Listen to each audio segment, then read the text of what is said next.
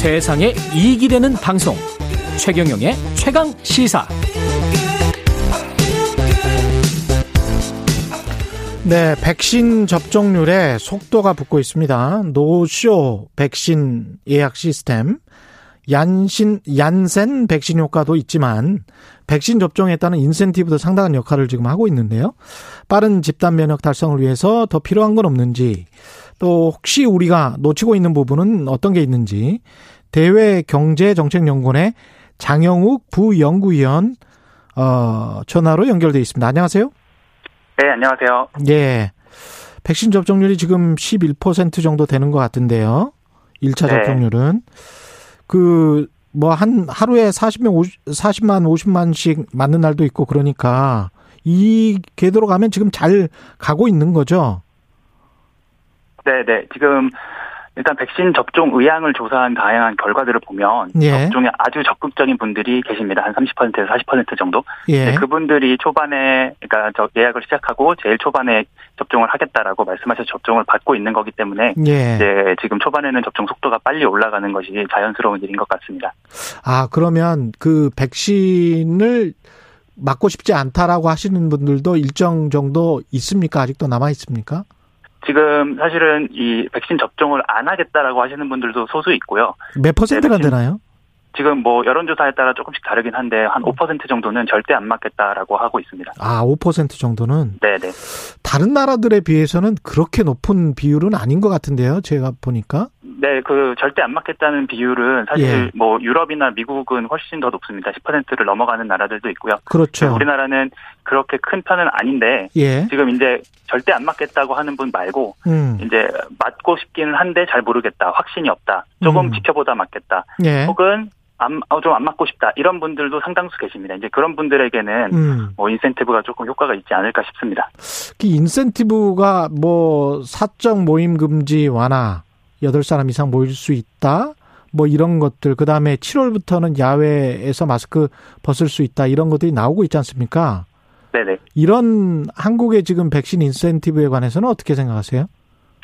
어, 일단, 이 인센티브 자체는 예. 접종률을 높이고, 접종률을 높일 뿐만 아니라, 이제, 그, 경제적인 효과도 어느 정도 있을 것 같습니다. 이제 음. 접종을 받은 사람들이 조금 더 자유롭게 나와서 활동을 할 수 있기 때문에, 그렇죠. 그런 측면에서는 조금 긍정적이고요.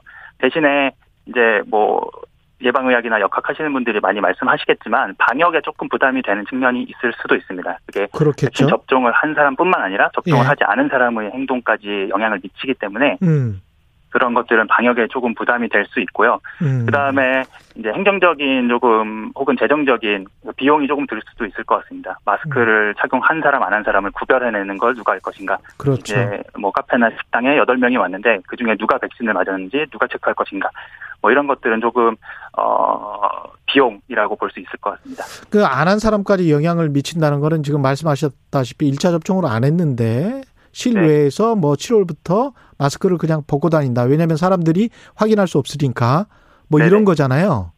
네, 근데 이제 실외에서 마스크를 벗는 부분은 지금도 사실은 2m 거리두기가 가능한 상황에서는 실외 마스크 착용이 그렇죠. 의무가 그래도 아니기 이- 때문에 예, 예. 그, 그거는 제가 보기엔 그렇게 큰그 문제는 문제는 아닌데 아닌데 근데 실내 이제 예, 예, 실내에서 예. 뭐 사적 모임을 하는데 백신 음. 접종을 사실은 이제 한 사람이 있으면은 다섯 명 이상 모일 수 있잖아요. 근데 예. 뭐 다섯 명 이상 모였는데 그 중에 네 명이 백신 접종을 안 받고 한 명만 받았다. 그렇죠. 아, 그러니까 저뭐 그렇거나 아니면은 예. 백신 접종을 안 받은 사람들이 있는데 음. 뭐그 인원 이상으로 모였다. 이런 것들을 조금 통제하기가 어려워진다는 거죠. 그러면 식당 같은 데 들어갈 때 지금처럼 무슨 네. 앱 같은 걸 깔아서 네네. 본인이 1차 접종자 이상이다라는 거를 네. 증명할 수 있는 이런 디지털적인 방법이 있습니까? 네 네. 지금 시행하고 있는 그 디지털 접종 증명서가 있기 때문에 예. 사실 그거를 보여주고 들어가면은 이게 음. 관리가 잘 된다면 이제 지키는 사람, 그러니까 검사하는 사람이 정직하고 지키는 사람이 정직하다면 들어가는 사람이 정직하다면 예. 할수 있는 방법은 있습니다. 예. 네, 그런데 모두가 다 이제 정직하게 그렇게 어, 어, 알아서 지키지 않기 때문에 그렇지 않을 경우에 그걸 어떻게 조정할 것인가 거기에서 이제 갈등이 생기거나 하면 어떻게 조정할 것인가 이런 게 음. 문제가 될 수 있겠죠. 결국은 이제 시민들이 스스로 잘 지켜주셔야 되는 부분들이 있네요. 네, 예. 네, 맞습니다. 예. 근데 이제 미국의 어떤 주들에서는 로또 복권 같은 거를 예 네. 인센티브로 주기도 하고 유럽에서 뭐 현금 주기도 하고 뭐 이렇더라고요. 네네. 근데 이제 학자마다 이걸 너무 그렇게 하면 오히려 반감이 된다. 네네. 백신에 대한 불신이 생길 수 있다. 이렇게 말씀하시는 분들도 있고 그렇던데 어떻게 생각하세요?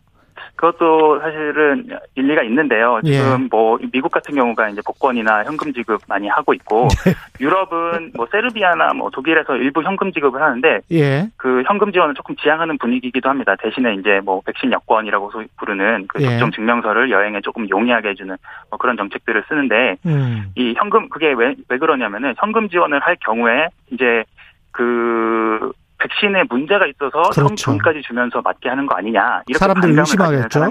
네, 예. 아까 말씀드렸지만 접종을 절대 안 하겠다고 하는 분들은 음. 뭐 부작용이 걱정이 되거나 이게 이제 장기적으로 어떤 영향을 미칠지 모르, 모르겠거나 나는 차라리 그냥 조심하겠다 이런 분들인데 그 돈 한 몇푼 준다고 그분들이 마음을 바꿀까 이런 좀 의문들도 있긴 합니다. 원래 이제 회의가 있고 좀 조심성이 있는 분들인데 그런 분들한테 오히려 더 자극할 수 있다 그런 말씀이네요. 네 그렇게 볼- 될 수도 있다고 얘기를 많이 합니다. 예. 그러면 인센티브의 적정한 수준이라는 거는 어느 어느 정도 수준이 돼야 될까요?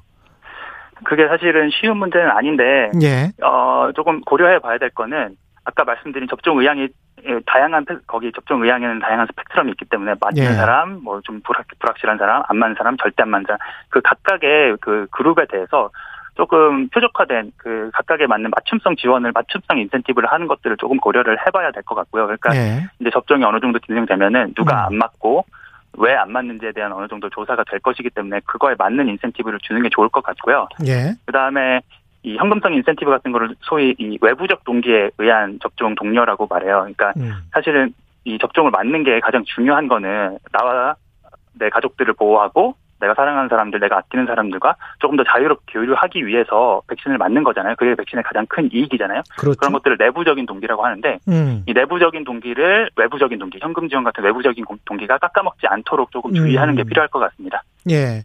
그리고 우리가 또 신경 써야 될 부분이 접종 예약 같은 것에 아주 능숙한 디지털 세대도 네, 있지만 그렇지 않은 세대도 있는 데다가 네. 그다음에 이제 접 그 관련해서 뭐 컴퓨터나 뭐 휴대폰이나 이런 것이 없는 사람들도 있을 수 있잖아요. 어려운 환경에 네, 네. 있는 사람들, 최빈곤층, 예, 네. 노숙인 이런 네, 네. 부분들은 그 다음에 이제 의료기관 접근 어려운 장애인 네. 이거는 어떻게 해야 되죠? 사실 제가 제일 우려되는 부분인데요. 이 예. 접종 인센티브를 맞을 수 있는 사람들한테 주면 이제 음. 맞지 못하는 사람들에 대해서 조금 어, 불이익이 될 수도 있습니다. 근데 이제 본인이 싫어서 안 맞는 거는 뭐 그건 어쩔 수 없지만 예, 맞고 싶은데도 정보가 없거나 그 아까 온라인의 접근성이 떨어지거나 거동이 불편해서 못 가거나 아니면 함께 가줄 사람이 없거나 혹은 뭐 직장에서 휴가를 낼 수 없어서 접종을 못 하거나 신분이 불안정하거나 이런 분들이 많이 있습니다. 이제 그런 예. 분들 은 맞고 싶은데도 못 맞는 거기 때문에 음, 그런 분들에게 대해서 뭐 예를 들어 방문 접종을 하거나 뭐 순회 접종을 하거나 이런 분 지금도 시행하고 있는 이런 부분들이 있는데 예, 사각지대가 없도록 좀 정부가 세심히 신경을 쓸 필요가 있고요. 예, 그다음에 이게 이제 정부 중앙 정부에서 할 수 있는 게 한계가 있어서 예. 지자체에서 많이 도움을 줘야 되고 혹은 음. 정부가 아니더라도 이 반상회나 분여회 같은 지역 커뮤니티 그다음에 종교 단체 그리고 뭐 가족들 친지들이 한 번 더 챙기는 게 더 효과적일 수 있을 것 같습니다.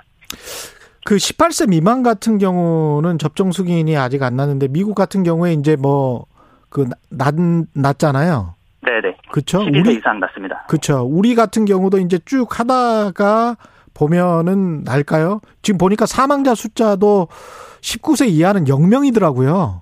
네네. 예, 그래서 사망자가 아예 없어요. 네네. 그래서 이거를 사망자도 없는데 19세 이하가 맞아야 되냐. 그리고 29세 이하도 보니까 3명밖에 없더라고요.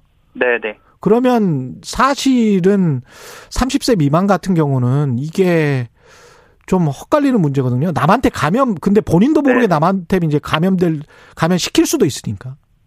네. 예. 그래서 그 사실은 젊은 연령층일수록 코로나에 걸려도 위험이 적기 때문에 음. 백신 접종의 필요성이 떨어지는 건 사실인데 아까 네. 말씀하셨듯이 이제 감염 다른 사람한테 감염하는 게 문제가 될 수 있고요. 그리고 예. 일단 뭐 마- 걸리면 아프니까요. 아픈 것도 막을 수 있으면 좋으니까 음. 접종 연령이 안전하다는 전제하에 접종 연령을 낮추는 노력은 필요할 것 같습니다. 근데 네. 이제 이 백신 접종이라는 게 우리가 100% 모든 사람이 다 맞아야지 집단이 보호, 보호되는 게 아니라 인구의 상당수가 맞으면은 맞지 않은 사람들도 보호되는 개념이기 때문에 그렇죠. 예. 맞을 수 있는 사람이 다 맞고 음. 다른 분들을 보호한 맞, 맞을 수 없는 사람들 보호하는 그런 그림으로 봐도 괜찮을 것 같습니다. 그게 뭐 70%인지는 확실치는 네. 않지만 확실하지 않지만 예, 최대한 많이 그래도. 맞는 게 지금은 필요할 것 같습니다. 지금 말씀하신 그 아까 그 모두의 약간의 이제 정체기가 올 수도 있는 것 같습니다. 그러니까 사람들이 막 많이 네. 맞다가 네네. 어떤 쭉 올라갔다가 그래프가 살짝 정체될 수도 있는데 어떻게 해야 될까요? 그때 가서는? 지금 사실 해외에서 그런 경향성들이 많이 관찰이 되고 있습니다. 보통 이제 전체 인구의 60% 정도 맞으면은 그 다음에 거의 정체가 되거나 안 올라가거나 음. 아주 천천히 올라가거나 그렇게 되는데 그거는 끝까지 저항하시는 분들 때문에 그런 거예요? 끝까지 안 네, 맞는 저항하거나 아니면 신경 쓰지 않거나 아, 아니면 이제 맞을 수 없는 인구 비율이 또 높아서 그런 부분도 있습니다. 성인 인구의 90%가 맞아도 음. 맞을 수 없는 사람들이 안 맞으면은 한 60%에서 70% 사이에 정체가 됩니다. 아 그러네요. 예. 네, 네. 그래서 이제 그런 부분들은 사실 일일이 다 맞게 하는 거는 사실 조금 어려운 부분이 있고 그리고 네. 코로나19 특성상 음. 고위험군이 어느 정도 접종을 마치면 사망률은 줄어들기 때문에 예. 그 접종률을 끝까지 끌어올리도록 뭐 강도 높은 정책을 쓸 필요는 저는 없다고 생각합니다. 대신에 음. 아까도 말씀드렸지만 그 내부적인 동기, 이 서로 서로 보호하는 그런 것들을 강조해서 조금 이제 아예 안 맞는 사람은 어쩔 수 없지만 조금 어, 맞을지 마- 말지 모르겠다 확신이 없는 분들은 조금 더 맞을 수 있게 독려하는 정책은 계속해서 쓸 필요가 있을 것 같습니다. 네 여기까지 듣겠습니다. 고맙습니다. 네, 감사합니다. 네 지금까지 장영욱 대외경제정책연구원 부연구위원이었습니다. 고맙습니다. 6월 2일 수요일 KBS 일라디오 최경련의 최강시사 오늘은 여기까지고요. 저는 KBS 최경영 기자였습니다. 내일 아침 7시 20분에 다시 돌아오겠습니다. 고맙습니다.